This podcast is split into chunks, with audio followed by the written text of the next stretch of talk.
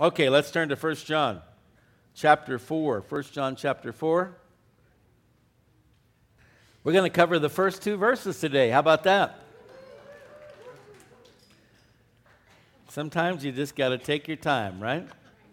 Let's read those two verses. I love this stuff.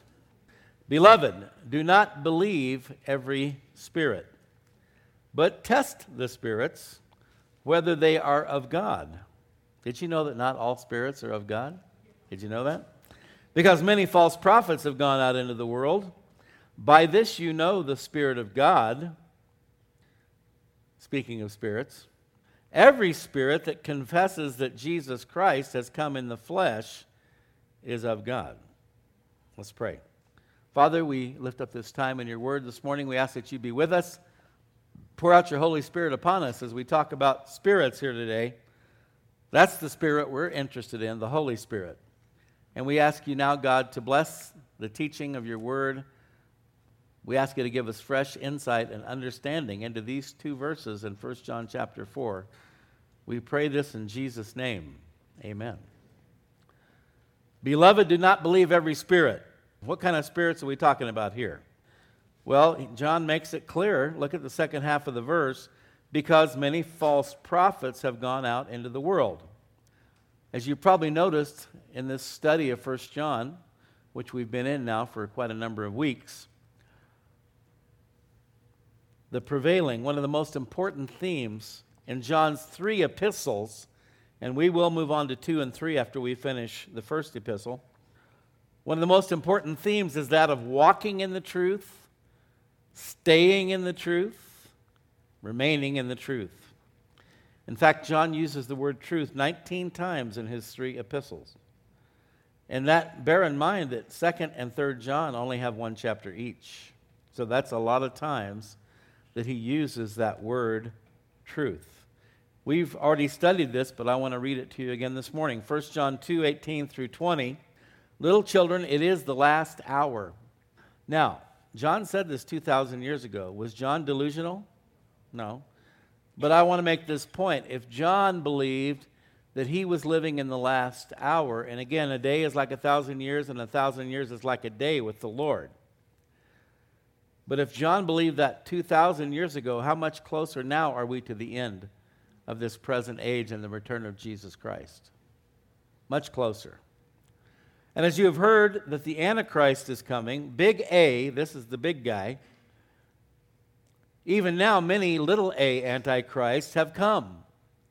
And so, as we look back over the course of human history, we can see many examples of antichrist. One of the most recent and, and dominant would be Adolf Hitler, World War II, Saddam Hussein, tyrants of that ilk, Joseph Stalin. Those are just in modern history, but we've had them down through the course of human history. Even now, many antichrists have come, by which we know that it is the last hour. They went out from us, this is interesting, but they were not of us. And so John indicates that many of the deceiving spirits that will be at work in the last days actually emanate from within the church, those that depart from sound doctrine. By which we know this the last hour. They went out from us, but they were not of us, for if they had been of us, they would have continued with us. But they went out that they might be made manifest that none of them were of us. But you, true believers, have an anointing from the Holy One, and you know all things, or as it says in the NIV, you know the truth. 2 John 1 4. John says, I rejoice greatly that I found some of your children. He's talking about spiritual children that he's writing to, this particular church, this particular group of believers. I rejoice greatly that I found some of your children walking in the truth. Now, that's an interesting statement in and of itself. That within that particular group of believers, he discovered that some of them were walking in the truth, which seems to indicate some of them were not. As we received commandment from the Father to walk in the truth.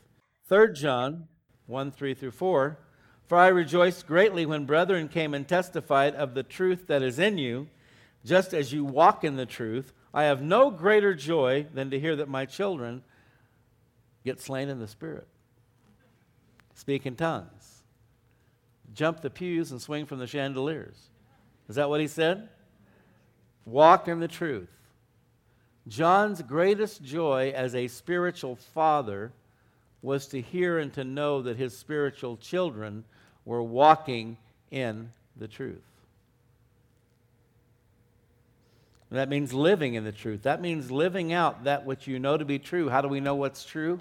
It's revealed to us in the Word of God, and Jesus Himself is the truth. John 14, 6, I'm the way, the truth, and the life. So when He speaks of not believing every spirit, He's speaking of deceptive spirits, lying spirits, any spirit that would lead us away or cause us to turn away from the truth. So let's talk about spirits for a moment. First of all, the Bible tells us that God is spirit. John 4:24. God is spirit, and those who worship him must worship in spirit and what? Truth. Hello. There are those out there that say, well, it doesn't really matter what you believe as long as you believe something. Now, that's not really true. That's not really biblical. We're to worship him in spirit. That means it's, it's out of our inner beings. It's a sincerity. It's not just a surface religiosity.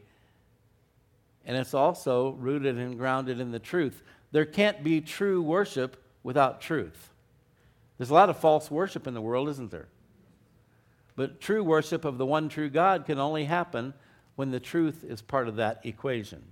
Matthew 27 50, Jesus cried out again on the cross with a loud voice and yielded up his spirit. We know for a fact that God does not lie, do we not? He's the very essence of truth. A spirit that is of God will speak the truth. So God is a spirit, Jesus is God incarnate, God in human form. He has a spirit. Men have spirits. And any man whose spirit, that's the real you, you know, as I get older and I have more aches and pains and more issues with my physical body, I try to keep reminding myself this is just a vehicle. This is not me. You have a car. Most people have a car, right?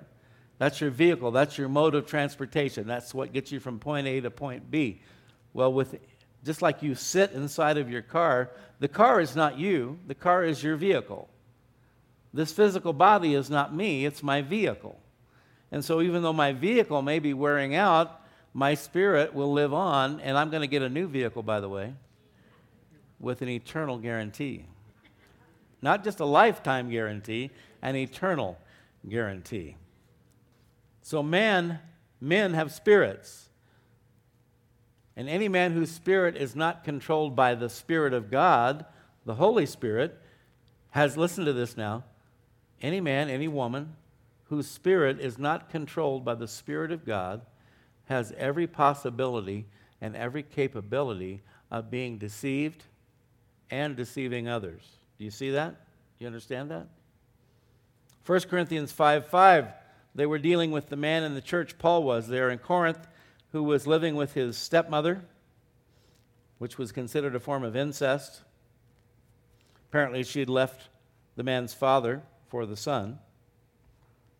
Paul says, Deliver such a one to Satan for the destruction of the flesh. Why? Because we're going to get a new body anyway. The flesh is temporary. What's important is the spirit. Deliver such a one to Satan for the destruction of the flesh. In other words, lifting God's hand of protection, because oftentimes the best way to bring someone back to God is they're going to have to suffer a little bit. In fact, most of us, the reason we came to Christ is we were, came to the end of ourselves, right? We realize, man, I need God. I need something. I, I'm not going to make it. Unfortunately, that's how it works. So that his spirit may be saved in the day of the Lord Jesus, because that's the part of you that is already eternal. These bodies are temporary. We are promised, if we put our faith in God and we trust in Christ for the salvation of our souls, that his blood paid the price for our sins, then we know we are promised eternal life dwelling eternity in the presence of God, we'll get a new body, but the spirit within us is eternal. because we are created in God's image and God is spirit. So the part of you, the part of me that's already eternal, is the spirit. So the big question, the big issue, the most important thing is where is that spirit going to go when you die? Is it going to go to paradise? Because Jesus promised the thief on the cross, I tell you the truth, this, this day, this very day, you will be with me in paradise. But apart from Christ, the Spirit lives, continues on. I won't say lives, because it's an eternal conscious state of death.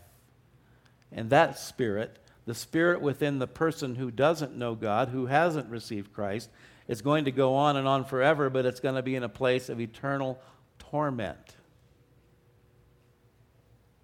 And sadly, that's what a lot of people just don't get. They don't understand. Some people comfort themselves or try to comfort themselves with the thought, well, you know, for better or for worse, after this life, there's nothing. You just die and that's the end of it. Boy, you wish. Especially if you don't know God. If you know God, boy, you're looking forward to eternity. But if you don't, you're counting on the fact that there isn't any. But you're going to be sadly mistaken. So Paul says, we don't want this guy to wind up in that other place. So we're turning him over to Satan for the destruction of his flesh. It's a chastening from the Lord by God removing his hand of protection and allowing this guy to be the target of the enemy, that his spirit may be saved. Every human being has a spirit. We are created in the image of God. That spirit is eternal, but it can be an eternal paradise or eternal hell. You can't change that fact. And there are those who say, well, yeah, I may be going to hell, but boy, when I get there, me and my friends are really going to party. Well, in case you plan on being the weenie that gets roasted, that's the only party you're going to have. And that ain't going to be any fun. Now, thirdly, fallen angels are referred to in the scriptures as evil spirits. Here's another spirit. Luke 4:33 In the synagogue there was a man possessed by a demon, an evil spirit. This is from the NIV. An evil spirit, a demon, an evil spirit. He cried out at the top of his voice. So we have God as a spirit, we have men that have spirits, we have angels, fallen angels who are evil spirits. And then we have God's angels who are referred to in the scriptures as ministering spirits. Hebrews 1:13 and 14. To which of the angels has he, God, ever said, Sit at my right hand till I make your enemies your footstool. In this first chapter of Hebrews, God, through the writer of Hebrews, we believe it to be Paul, God is showing in this first chapter the superiority of Christ over the angels. To which of the angels did he ever say, Sit at my right hand till I make your enemies a footstool? Are they not, the angels, are they not all ministering spirits, servant spirits? Sent forth to minister for those who will inherit salvation. The way I understand this, God foreknew, it's called foreknowledge. He knew before the creation of the world every man and woman who would accept Christ and every man and woman who would reject Christ. Now, the devil is not omniscient, he doesn't know all things. But he has a vast network of demonic entities that work with him to provide him with information. And he is a very powerful being. And if he has some type of information or a sense that perhaps you are one of God's chosen, if you were the devil, what would you try to do? I would try to take you out before you could get saved, right? Because his goal is to take every human spirit to hell with him that he possibly can. So these ministering spirits, these angels, they're sent forth to minister to those who are the heirs of salvation, protecting you so that you can have that opportunity to know God. For those who will inherit salvation. And they watch over us even after we're saved. Have you ever thought? I've had this thought numerous times when I've been in close situations. How many of you have ever been in a close situation with a car where you, you almost got in a big crash or something, a wreck, and you just really had that sense that God's angels were protecting you and watching over you? My wife and I, several years ago, had a motorcycle crash up here on Tramway. And because I wear the helmet of salvation, I wasn't wearing a physical helmet. And I literally felt my head hit the pavement. But it was like there was a hand underneath it. And it was just a little brush. She had a helmet on and it was ruined. I didn't have one, but I had another kind of a helmet. I'm not saying don't try this at home. but we've all had those kind of experiences, have we not? Where we could have been snuffed out in an instant. But have you ever thought about the fact that all the people around you who may not even know God became the beneficiaries of your protection? Think about that. Think about that one. So, ministering spirits, as God's heavenly messengers, like God Himself, angels always tell the truth. However, Paul presents us with a hypothetical situation in Galatians 1 8. But even if we or an angel from heaven preach any other gospel to you than what we have preached to you, let him be accursed. If we or an angel from heaven preach any other gospel to you than what we have preached to you, let him be accursed.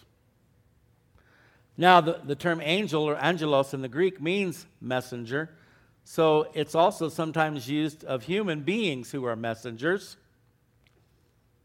And so, if you hear someone, some human being, preaching a gospel that in any way contradicts what we find in the Holy Scriptures, well, not only does Paul say you shouldn't listen to them, he says, let him be accursed. That's pretty strong language. Again, it's hypothetical, but he's saying, even if we or an angel from heaven were to do this, Paul is using a hypothetical here to make the point that we are not to listen to anyone who tries to alter the message of the gospel in any way, shape, or form. And by the way, that's happening all over the place. Do you realize that? Many churches across America and other parts of the world are modifying the gospel to supposedly fit the culture of the day. No, no, no. The culture of the day should be modified to fit the gospel.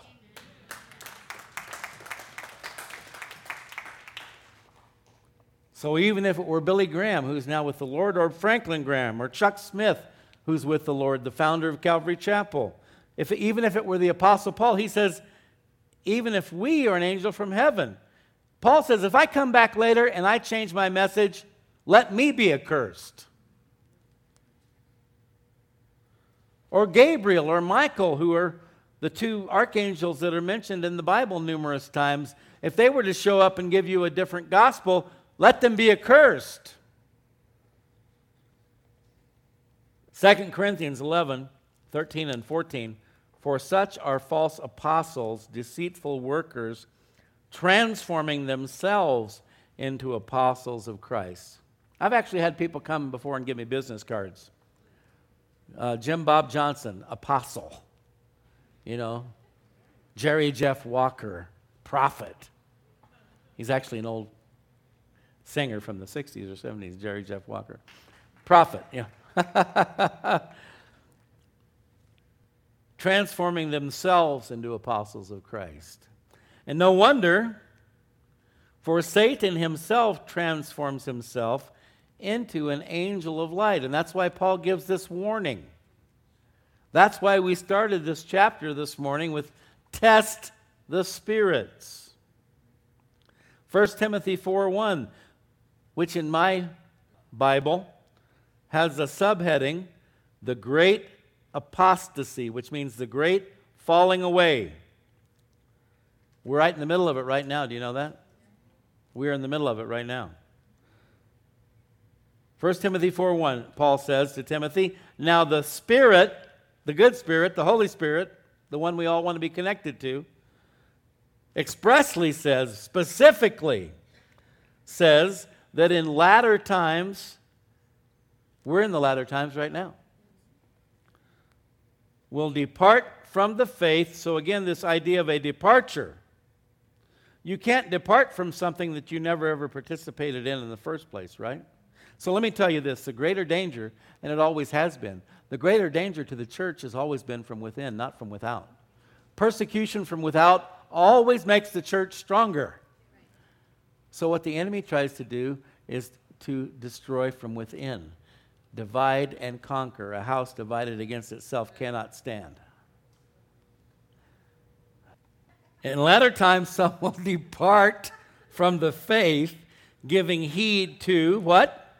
Deceiving spirits. Test the spirits. Deceiving spirits and doctrines of demons. Now, when I was a very, very young believer, and I read this verse, doctrines of demons, to me, it sounded like witchcraft, Satanism, that kind of thing. It's, that's not what it is. It, that could be part of it.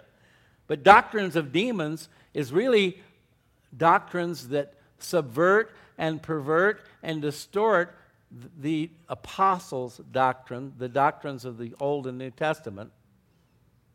Those are the doctrines of demons. Those doctrines that mix a little bit of truth with a lot of error. Every cult would fall into that category. Jehovah's Witnesses, Mormons, goes on and on. Those are the doctrines of demons, folks. The ones that say, oh, yes, we believe in Jesus Christ, but we don't believe he's God, he's just a good man. Yes, we believe in Jesus Christ, but we don't believe in the Trinity. We just believe in one God, no Trinity. All these little subtle. Yeah, we believe in Jesus, but we don't believe in the virgin birth. And on and on it goes. Those are the doctrines of demons. The Mormons have a doctrine, at least they did in the 1800s. I don't know what they've done with it lately, but it was taken from the Old Testament. Oh, the blood avengers, like the kinsman redeemers of the Old Testament, where they would go out with these posses in the 1800s. And if someone they believed had committed unpardonable sins, they would go and kill them because their belief was that some sins, and that was a Mormon doctrine. I don't know if they still have it, but one of the original Mormon doctrines is there are some sins that you must pay for with your own blood. The only problem is your blood is tainted. My blood is tainted. I can't pay for my sins with my blood. Only the precious, pure blood of Jesus Christ can pay for your sins and my sins. But these are doctrines of demons, things that pervert and distort and twist and pollute the truth of God's Word.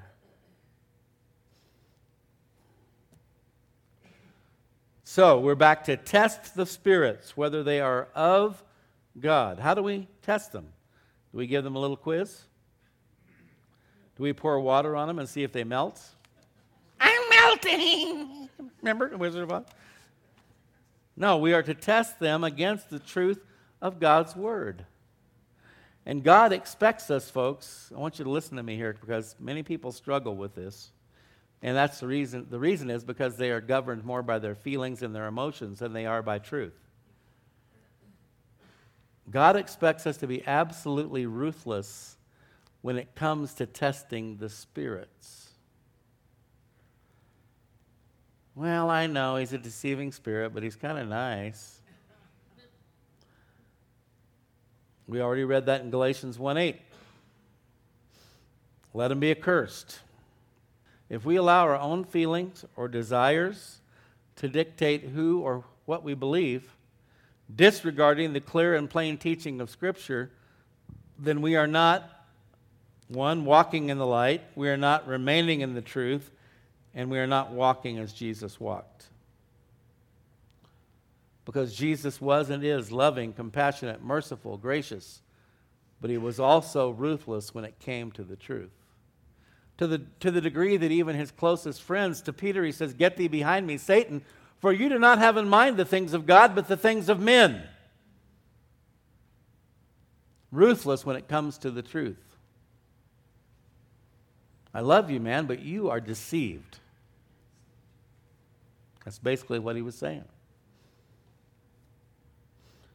God is no respecter of persons, the Bible tells us. He doesn't give anyone a pass. There are those who believe that he does. even if they have sold 1 million copies of their book, have 50,000 people in their church, and have an international radio and TV ministry, or even if they are the sweetest, kindest person you ever met. Romans 2 9 through 11. Tribulation and anguish on every soul of man who does evil. Of the Jew first, God's chosen people.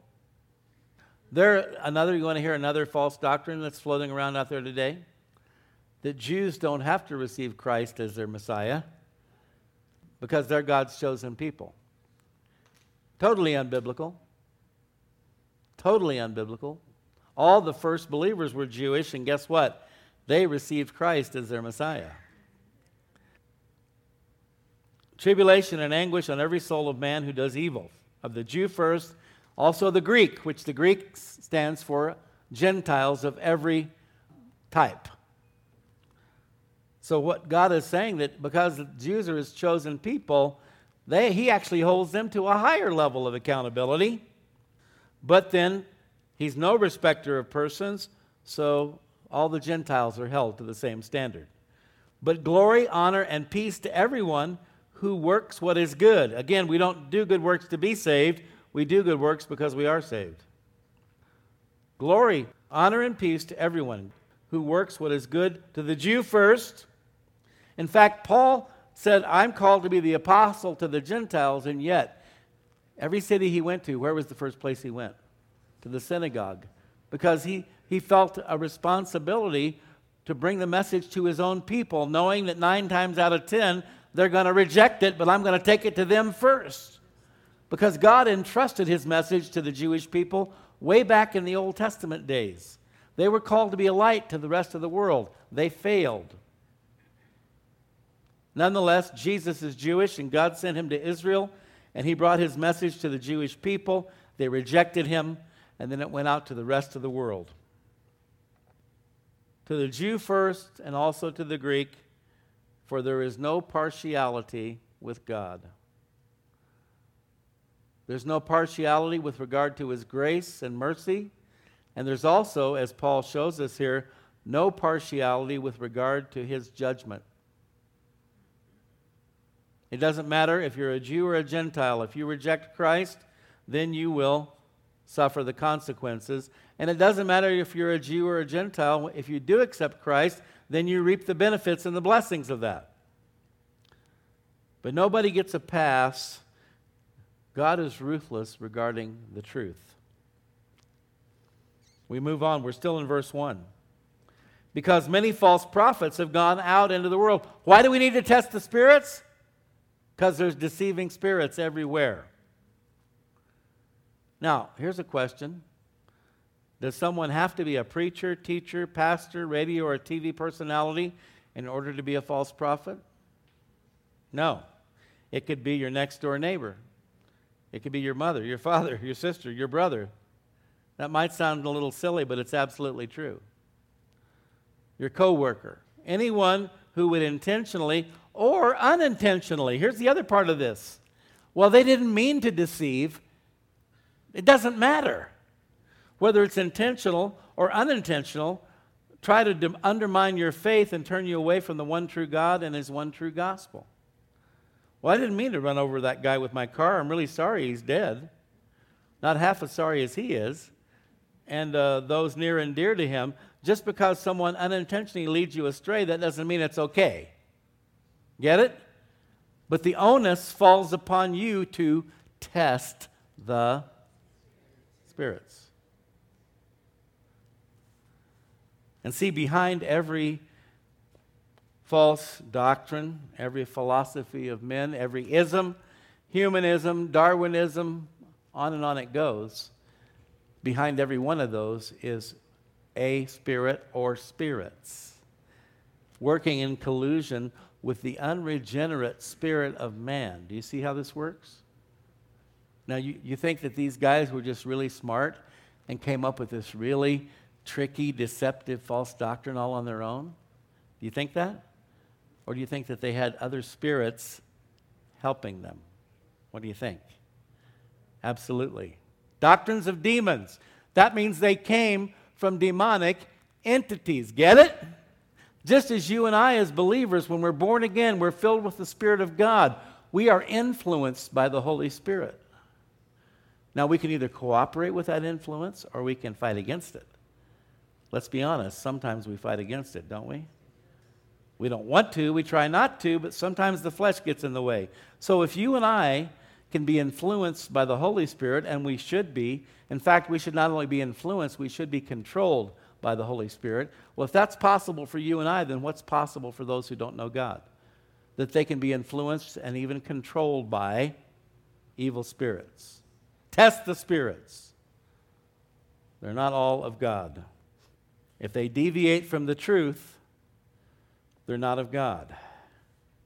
Here's a popular, it's not necessarily a biblical doctrine, but a popular false doctrine, doctrine of demons today is that abortion is all about a woman's health.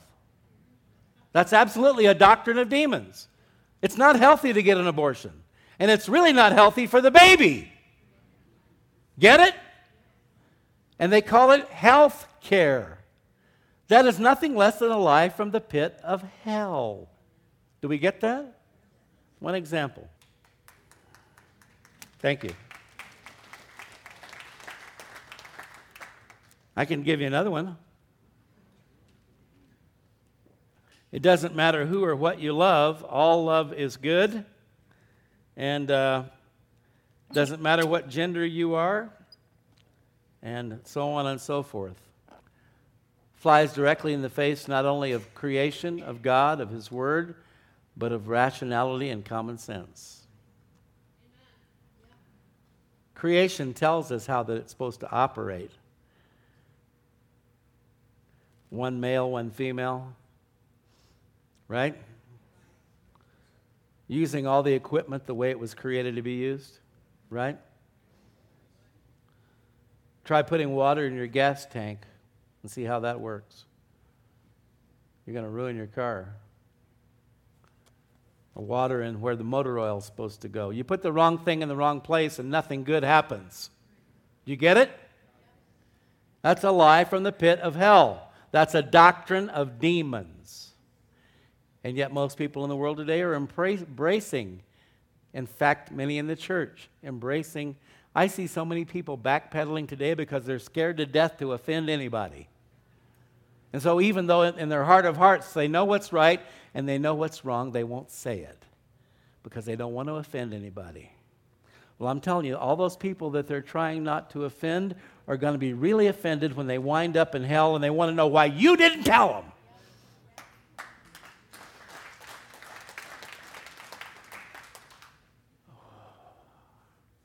Keeping it light and easy today, huh, Georgie?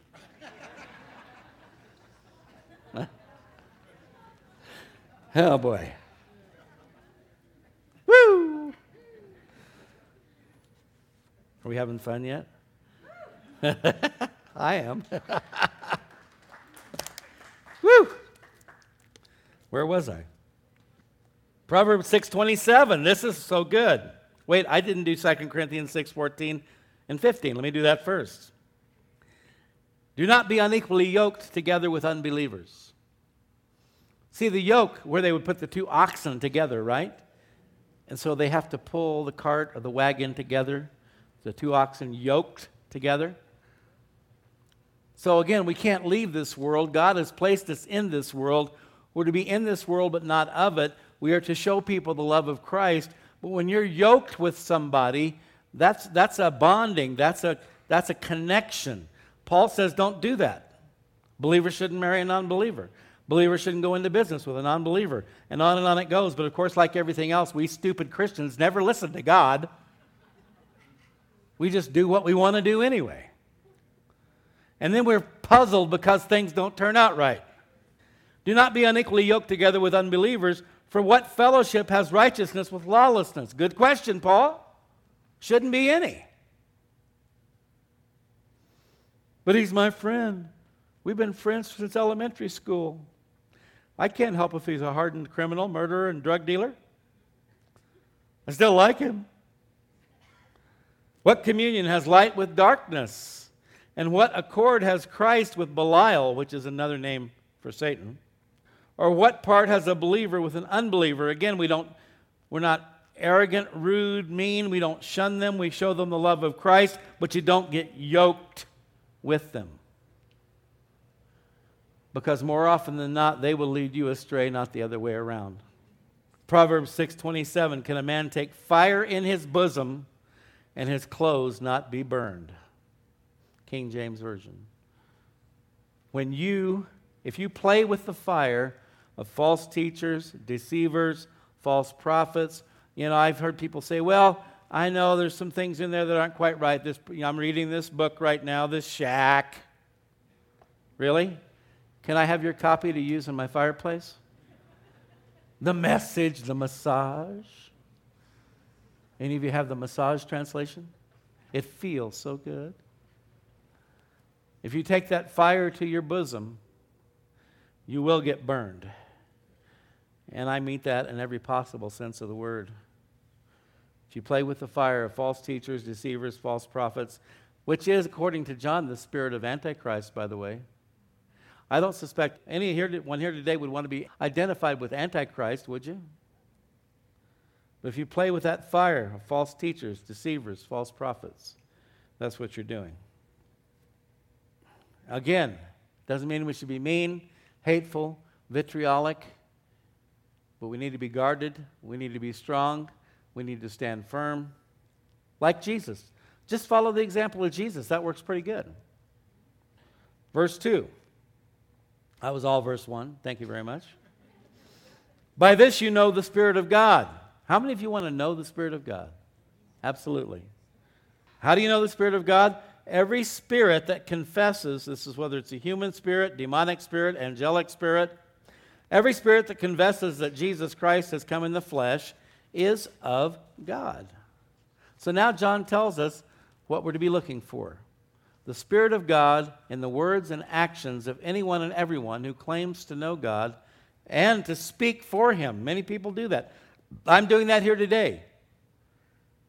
Humbly, with great fear and trepidation, I'm up here today by the grace of God, by the calling of God, as a spokesman for God, and I better make darn sure I'm speaking the truth. Otherwise, I'll have to give an account for that. Every believer, by the way, is to be a spokesman for God, his representatives here on the earth. 1 Peter 3:15. Peter is not writing to just elders, deacons, pastors, he's writing to the body of Christ. And he says, Sanctify, which means to set apart, sanctify, set apart the Lord God in your hearts, and always be ready to give a defense to everyone who asks you a reason for the hope that is in you. Why do you believe what you believe? Peter says we're all supposed to be ready to be able to do that with meekness and fear, humility. But we are to be ready to give an answer for why we believe what we believe. Every believer is to be a spokesman for God. By this you know or recognize the Spirit of God. By this you know or recognize the Spirit of God. Every spirit that confesses that Jesus Christ has come in the flesh is of God. Every spirit, be they human, be they heavenly, be they demonic, if they are of God, the message will be consistent right down the line.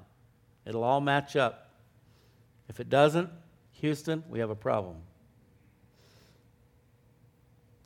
What do we but see confessing that Jesus Christ has come in the flesh is much more than just acknowledging Jesus' existence as a real historical figure. A lot of people have problems even with that. They try to deny, just like the Holocaust deniers who try to say that the Nazis didn't kill six million Jews in World War II. We have a lot of people in denial about a lot of things.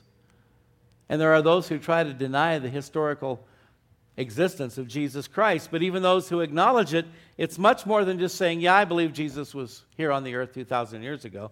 One, it means you believe in his incarnation. The Bible tells us he's to be called Emmanuel, which means God with us. So when you acknowledge that Jesus Christ has come in the flesh, you're saying, I believe that God came into this world in the form of a man. Matthew 1:23 Behold the virgin shall be with child and bear a son, and they shall call his name Emmanuel, which is translated God with us. Secondarily, when you say, I believe that Jesus Christ has come in the flesh, you're also acknowledging his deity. Colossians 2 9, for in him, Jesus, dwells all the fullness of the Godhead, Trinity, Father, Son, Holy Spirit, bodily. So all the fullness of God dwelt and does dwell within Jesus Christ. Thirdly, the fullness, we are acknowledging the fullness of his humanity. He referred to himself repeatedly as the Son of Man. Philippians 2 7, he made himself of no reputation, taking on the form of a bondservant and coming in the likeness of men. You see, the Gnostics taught and do teach, for there's still Gnosticism in the world today.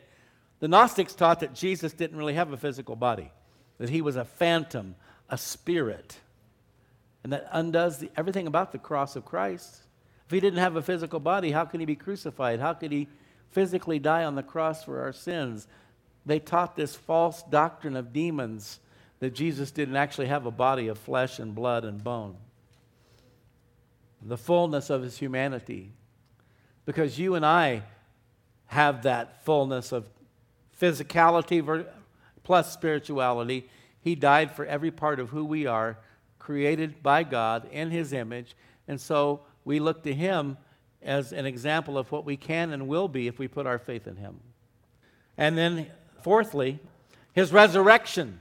When you say that you believe Jesus came into this world in the flesh as a literal physical being, not only human, fully human and fully God,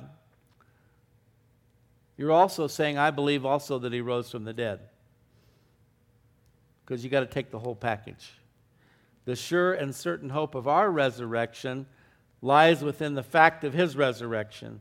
John 10 27. Then he said to Thomas, you remember this story, one week after the resurrection Thomas, reach your finger here and look at my hands. Remember, Thomas said, I don't believe he's risen. I won't believe it unless I see it for myself and I get to touch him. Jesus shows up and says, Okay, touch me. And reach your hand here Put it into my side where the sword had been thrust in. Do not be unbelieving, but believing. 1 Corinthians 15 20, Paul says, Now Christ is risen from the dead and has become the first fruits of those who have fallen asleep. So, these four things, when we confess that Jesus Christ has come in the flesh, that's an indicator that we are of God. Our spirit is tuned into His spirit. We believe in his incarnation, his deity, the fullness of his humanity, and his resurrection from the dead. And then, every spirit that confesses that Jesus Christ has come in the flesh is of God. Every spirit, or you could say person, or spirit behind the person. See, if there's any evil spirits, deceptive spirits, lying spirits hanging around and you confess to these things, they're not going to stick around. They don't dig that. When they start hearing the truth about God and about Jesus Christ, they hit the road. And that's why this whole here's another false doctrine for you that Christians can be demon possessed. That's totally unbiblical. If the Holy Spirit lives in you, a demon can't live in there. It doesn't work. You believe, do you believe the Spirit of God's going to let a demon come in and hang out with him? That's crazy. But it's really good for manipulating people. If you can convince a believer who's already struggling, feeling guilty, feeling ashamed, struggling with sin, well, it's not your fault. You have a demon. Oh, I feel so much better knowing it's not me. Greg Laurie used to make jokes about that. I remember him talking one time about the chocolate cake demon. I'm sorry, Christian, you can't have a demon inside of you. They can bother you, they can harass you, and if you choose to walk in disobedience to God and not walk in the truth, then you're giving them a lot of latitude to mess around with your life, but they can't live inside of you, so you can't use that excuse anymore. Sorry. You're going to have to admit that you're a sinner and you're going to have to ask God to forgive you. You see? Stop blaming the devil like Geraldine. Flip Wilson. That's how old I am. The devil made me do it, baby. Every spirit that confesses Jesus Christ has come in the flesh is of God. Every spirit, person, spirit behind the person that acknowledges these cardinal beliefs of the Christian faith, then most likely they're going to fall in line with the rest of the apostles' doctrine. The truth. It's not about how impressive these deceivers are, how knowledgeable they appear to be. It's not about how eloquent they are, how great their appearance is, how friendly they are. A lot of times pe- people portray the devil as this evil, nasty guy. I have a feeling that if you were to meet up with him, he would seem like the nicest guy you ever met. I mean, he did a pretty good job of deceiving Eve in the garden, didn't he? How do you think the Antichrist is going to come across when he comes on the scene?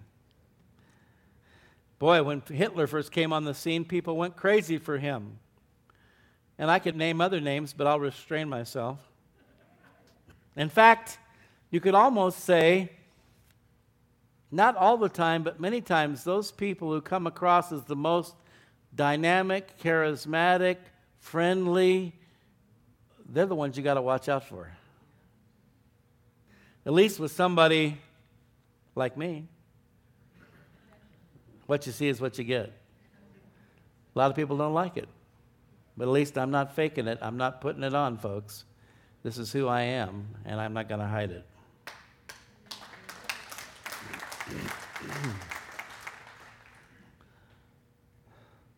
Some of the most solid Bible teachers that I've come across in my life have had the bedside manner of a wet blanket. Some of the most famous preachers in history have been like that. But it's all about the truth. Do you see that? It's all about the truth. People who don't know God love to be lied to. Did you know that? Because they can't handle the truth. Sound familiar? Famous movie. Jack Nicholson. They can't handle the truth and they don't want to be held accountable. Don't tell me the truth. I don't want to hear it. I don't want to know it. And I don't want to be answerable to it. But of children of God, folks, we are called to love the truth. Love it. Not just like it, love it. 2 Thessalonians 2 9 and 10. The coming of the lawless one, the Antichrist, is according to the work of Satan, with all power, signs, and lying wonders. See, that could be very appealing to someone who's deceived. Power, signs, lying wonders. This is amazing. This guy's incredible. And with all unrighteousness, all unrighteous deception among those who perish, because they did not receive or one translation says, they refused the love of the truth. See, folks, you have to receive the love of the truth. It's a choice. They did not receive, they refuse the love of the truth. Jesus is the truth. You need to love him, and you need to receive his truth without hesitation, without restrictions, that they might be saved. Folks, without the truth, you can't be saved. There's a lot of false belief systems in the world today. There's a lot of false religion. There's a lot of people who think they're saved and they aren't. You can know that you're saved. You can know that you know that you know. But you have to know the truth and you have to love it. Do we all get that? Why would you not love the truth? It would be foolish to love deception. John 18 37 and I rarely use this, but this time I will. The New Living Translation. Pilate said to Jesus, So you are a king? Jesus responded, You say I am a king. Actually, I was born and came into the world to testify to the truth. All who love the truth recognize that what I say is true. Finally, one more passage, and we're just about right on the nose here. 2 Timothy 3 1 through 5. Again, Paul writing to Timothy about the last days. Know this that in the last days, perilous times will come. You think times are getting more and more perilous out there every day? For men will be lovers of themselves. There it is. Everything that follows is kind of descriptive of this first phrase lovers of themselves, lovers of money. No problem today with that, is there? Boasters, proud, blasphemers, disobedient to parents, unthankful, unholy, unloving, unforgiving, slanderers without self control, brutal, despisers of good, traitors, headstrong, haughty, lovers of pleasure rather than lovers of God. You know, on the way here this morning, we live in the North Valley. We decided to drive down Rio Grande Boulevard today. And um, drove by the Flying Star Village there, just south of Montano. Packed out every single space taken. And as you drive through town, you see that everywhere. Parking lots jam packed with people not going to church, out fulfilling their desires for pleasure. The majority of people in this city and any other big city in the U.S. are not in church today because they are lovers of pleasure rather than lovers of God. Having a form of godliness, but denying its power, its power to transform you, to change your life, to mold you and shape you into the image of Jesus Christ, the power to help you not sin, help you not indulge the flesh. That power. Having a form of godliness but denying its power, the power to raise you from the dead. And here we go again, that which so many people are not willing to do. From such people, Paul tells Timothy, turn away. Because two things will happen if you turn away. One, maybe that person will come to their senses and repent. Number two, you won't be polluted by them. It's a no lose situation for you. But if you don't turn away, then you're gambling with eternity. You're clutching fire to your bosom. You can't be a lover of self and love the truth at the same time. Did you know that? Because they don't work together, they don't go hand in hand. According to John, if you love the truth, then you are from God, you are of God, and if you don't, then you're not. It's so, so very simple. Let's stand. And let's pray. Father God, thank you for the truth. Lord Jesus, you said we would know the truth and the truth would make us free. Thank you for the truth. You are the truth. We love you. We don't just like you, Lord. We love you. We want to be of you. We want to walk in the truth. We want to live in the truth. We want to walk in the light. We want to be like you. Give us the strength to stand firm in these last days and not depart from the truth, the whole truth, and nothing but the truth. So help us, God. And Lord, for anyone here today who is feeling a little lost or confused, we pray that today you would bring clarity into their life. If they don't know you, we pray this very day they would embrace you as their Lord and Savior, and they would come out of darkness and into the light, out of death and into life. And Lord, for those who have made that confession, that profession of faith in Christ, but are struggling in their walk, we ask you to encourage them today, strengthen them. And Lord, for all those who need prayer and would desire prayer, we pray that they would come now and receive the ministry of your Holy Spirit from our prayer team this morning. In Jesus' name we pray. Amen.